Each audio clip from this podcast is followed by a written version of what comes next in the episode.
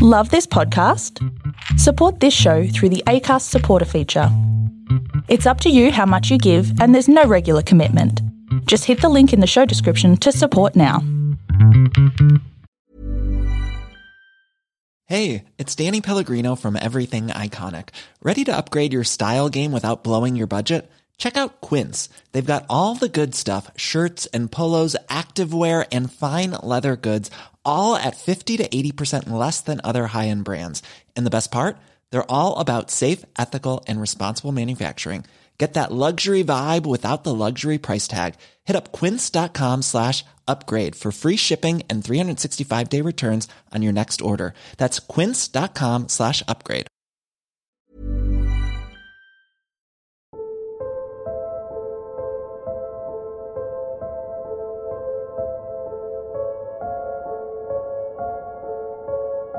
Friendships can come and go. Some will last a lifetime and others will end for any number of reasons. Sometimes those friendships end because you see the toxic nature of the relationship and just need to escape it. Unfortunately, the difficult part can come when that friendship ends, but you still have to spend time with that person.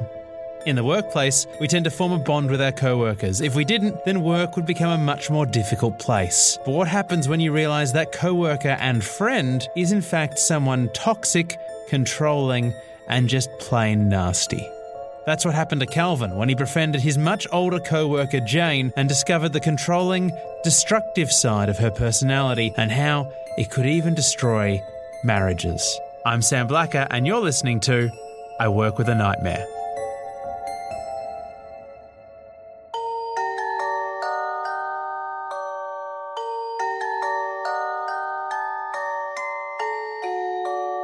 Worked for this company uh, for a year before I decided to resign just to study at uni. And um, when I came back after six months, I had to go into a more of a customer service based position. And that's how I met Jane, who at that time was an assistant manager in customer service. Calvin was just 21 years old when he started, and Jane was much older. They didn't have a lot to do with each other to begin with, just general office chat, but that did eventually change because of Jane. This is her signature move for friends and victims. It would be the whole, oh, let's go out for dinner, it'll be fun. And I think that's how we started our friendship. At first, this friendship worked in Calvin's favour, and he is the first to acknowledge it. I guess it would be the typical like favoritism things that you hear about at workplaces. There'd be times where she'd pull me aside and we'd just chat like a big chunk of my shift, so without doing any work, or you know, giving me better shifts, or even one time where I came in and I just said I didn't feel like working. And because I haven't clocked on for my shift, she actually just said, just go home or just write you down as sick. But the nature of their friendship and how close it was did become general knowledge in the office, to the point where it started rumours. There was uh, a promotion that was posted, and I actually had no intention of applying for it, but there was word going around where people were accusing that I was clearly going to get the position because I was close friends with Jane. This made Calvin uncomfortable, and there were other aspects of Jane's behaviour that made him feel awkward too. It was known to everybody that she was the go to person because she was nice, she was caring, she was understanding. But being a close friend to her, as soon as you finished talking to her about your issues, she would turn around, come to me, roll her eyes, and then kind of complain to me. And as time passed, Calvin began to realise there was a controlling aspect to their friendship. Like calls, texts. If I didn't call her or text her for X amount of period, she would ask if I was all right. And I'll be like, yeah, what, what, what would be the problem?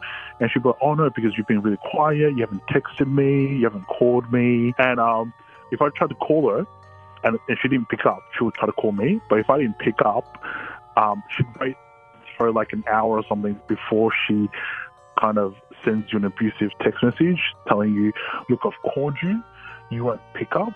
Don't try to call me for the rest of the day or night. I'm not going to answer. See you later. This was constant, controlling behaviour from someone who was just a work friend. And as Calvin became more frustrated with the situation, things came to a head. So it got to a point where um, she pulled me aside as a, a like kind of a work official thing. And she would ask me, "So what's your problem? Because you've been really uh, like your attitude's different at work, and you're cold, and et cetera, et cetera." And it just kind of blew out because I full blown asked her. I was like, "Did you want a relationship? Because this is kind of." creeping me out a little. This was a big thing to ask a superior, but it seemed to work out. She calmed down and they barely spoke. And with this added space and easier working relationship, Calvin did end up making a decision he would come to regret. Me being like, probably like 20 or 21, I thought, okay, so she's kind of tamed herself. It's fine to just have more of a conversation than, hello, good day, how are you? Great, see you later. So it did progress to us having just conversations at work, having a bit of a chat, and then just going back to work and everything. And that's how our friendship started off again. Naturally, the controlling behaviour returned. So the whole calling, texting, and everything. But me being stupid, I just brushed it off as in she's a needy friend. So just drop the case. Don't worry about it. But something much more sinister happened this time. She started involving him in a much darker part of her personal life. That progressed to um, her having more um, sexual relations with co workers who are married at work.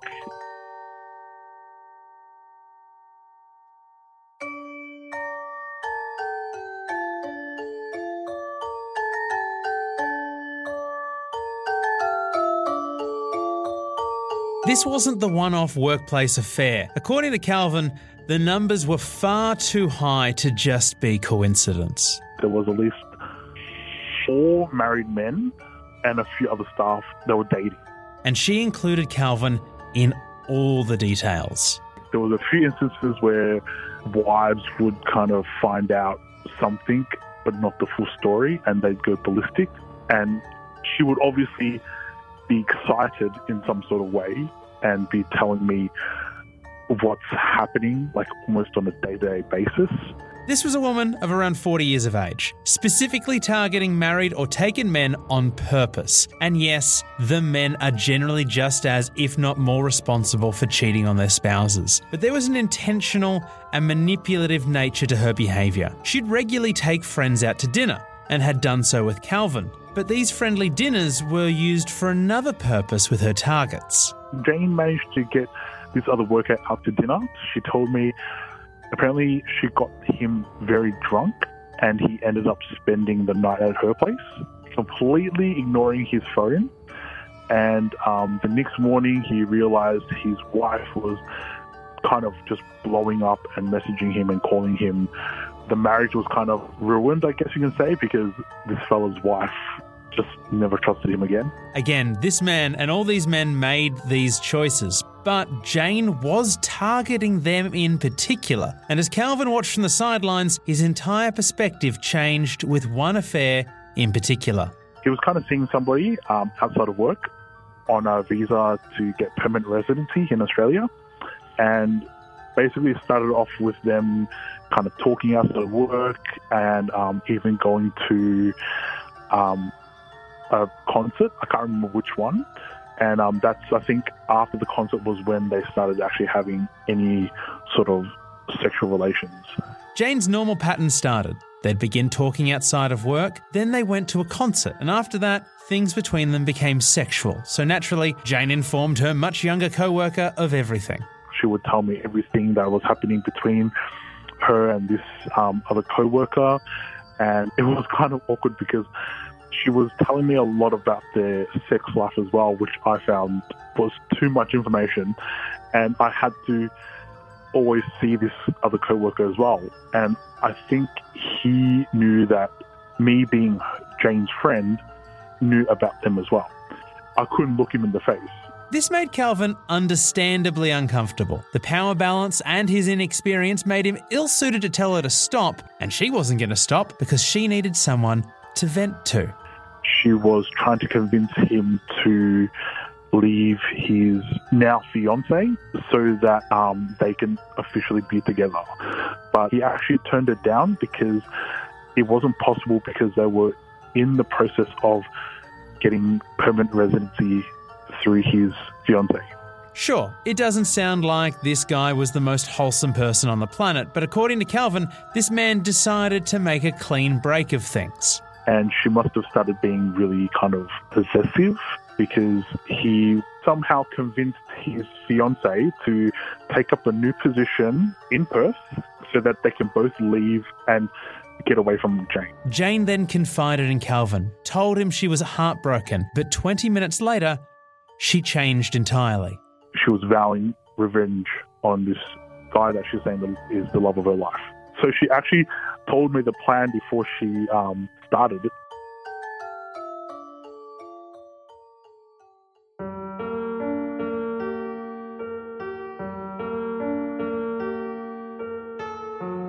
This plan was definitely vindictive. In fact, it was clear from the beginning she knew it was wrong because she tried to set up an alibi. She was going to accidentally misplace her phone at work. She purposely claimed she had no passcode on her phone so that anybody could access the phone. Jane then set about getting her revenge on her former lover and co worker. She took screenshots of all these personal messages and nude photos of him and everything and basically printed them out.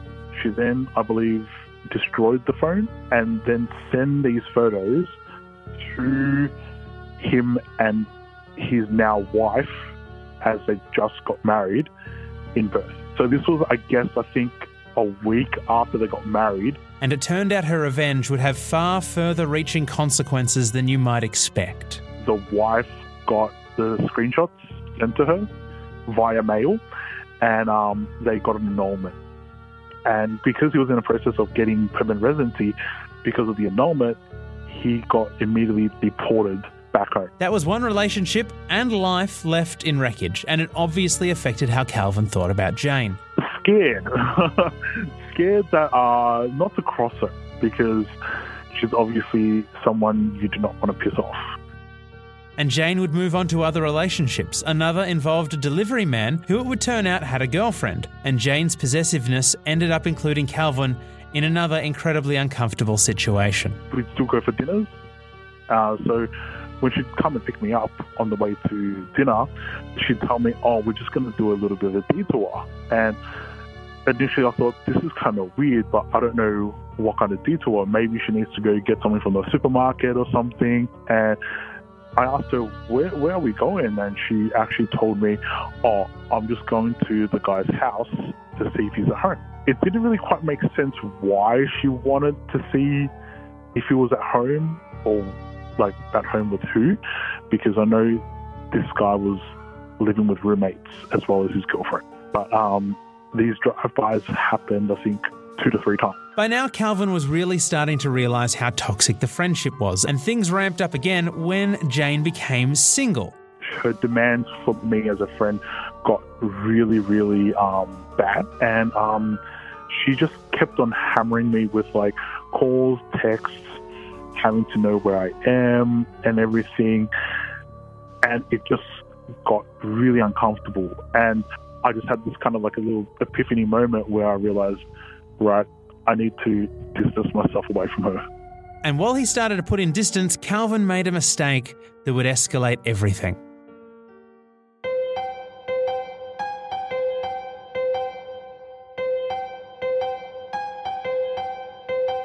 I think I did the stupid thing was um, every time Jane texted me at that time, I would screenshot them and send them to our mutual friend for reassurance, asking, that's not normal, hey?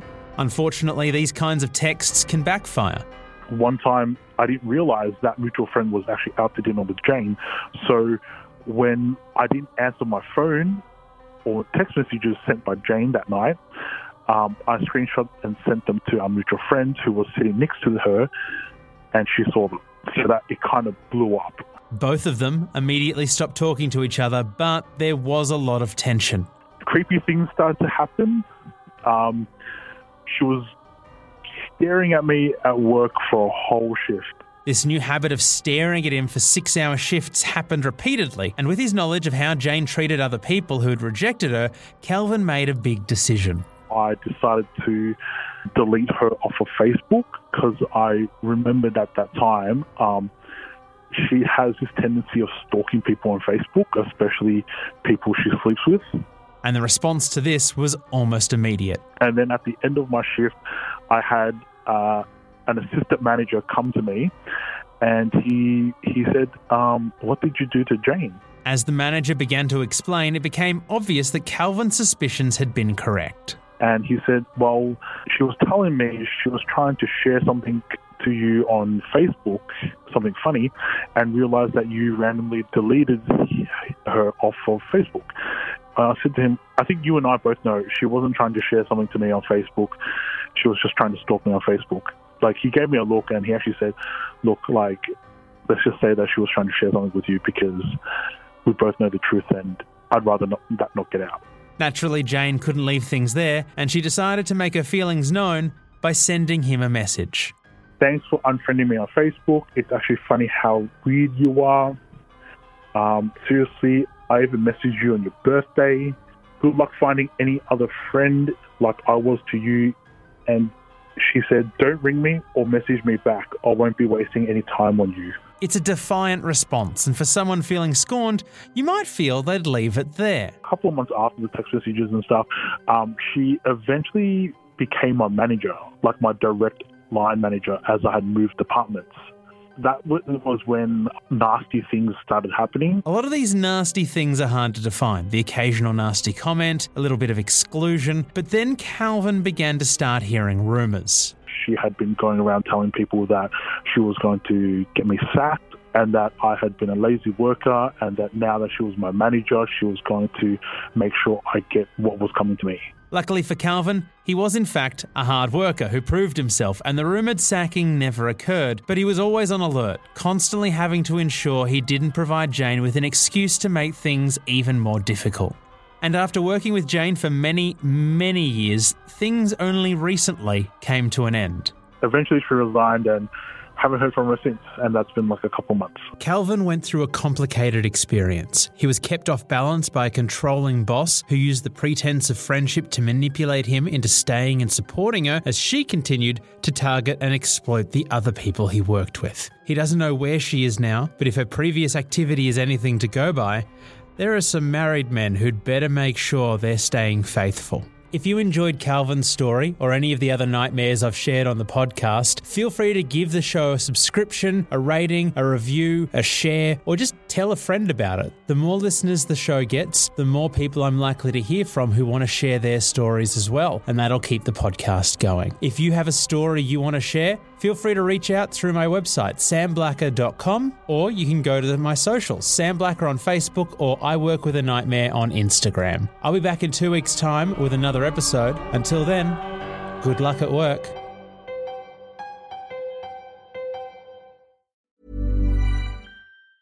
Hi, I'm Daniel, founder of Pretty Litter. Did you know cats tend to hide symptoms of sickness and pain? I learned this the hard way after losing my cat, Gingy. So I created Pretty Litter, a health monitoring litter that helps detect early signs of illness by changing colors, saving you money and potentially your cat's life. Pretty Litter is veterinarian developed, and it's the easiest way to keep tabs on your fur baby's health right at home. Go to prettylitter.com and use code ACAST for 20% off your first order and a free cat toy. Terms and conditions apply. See site for details.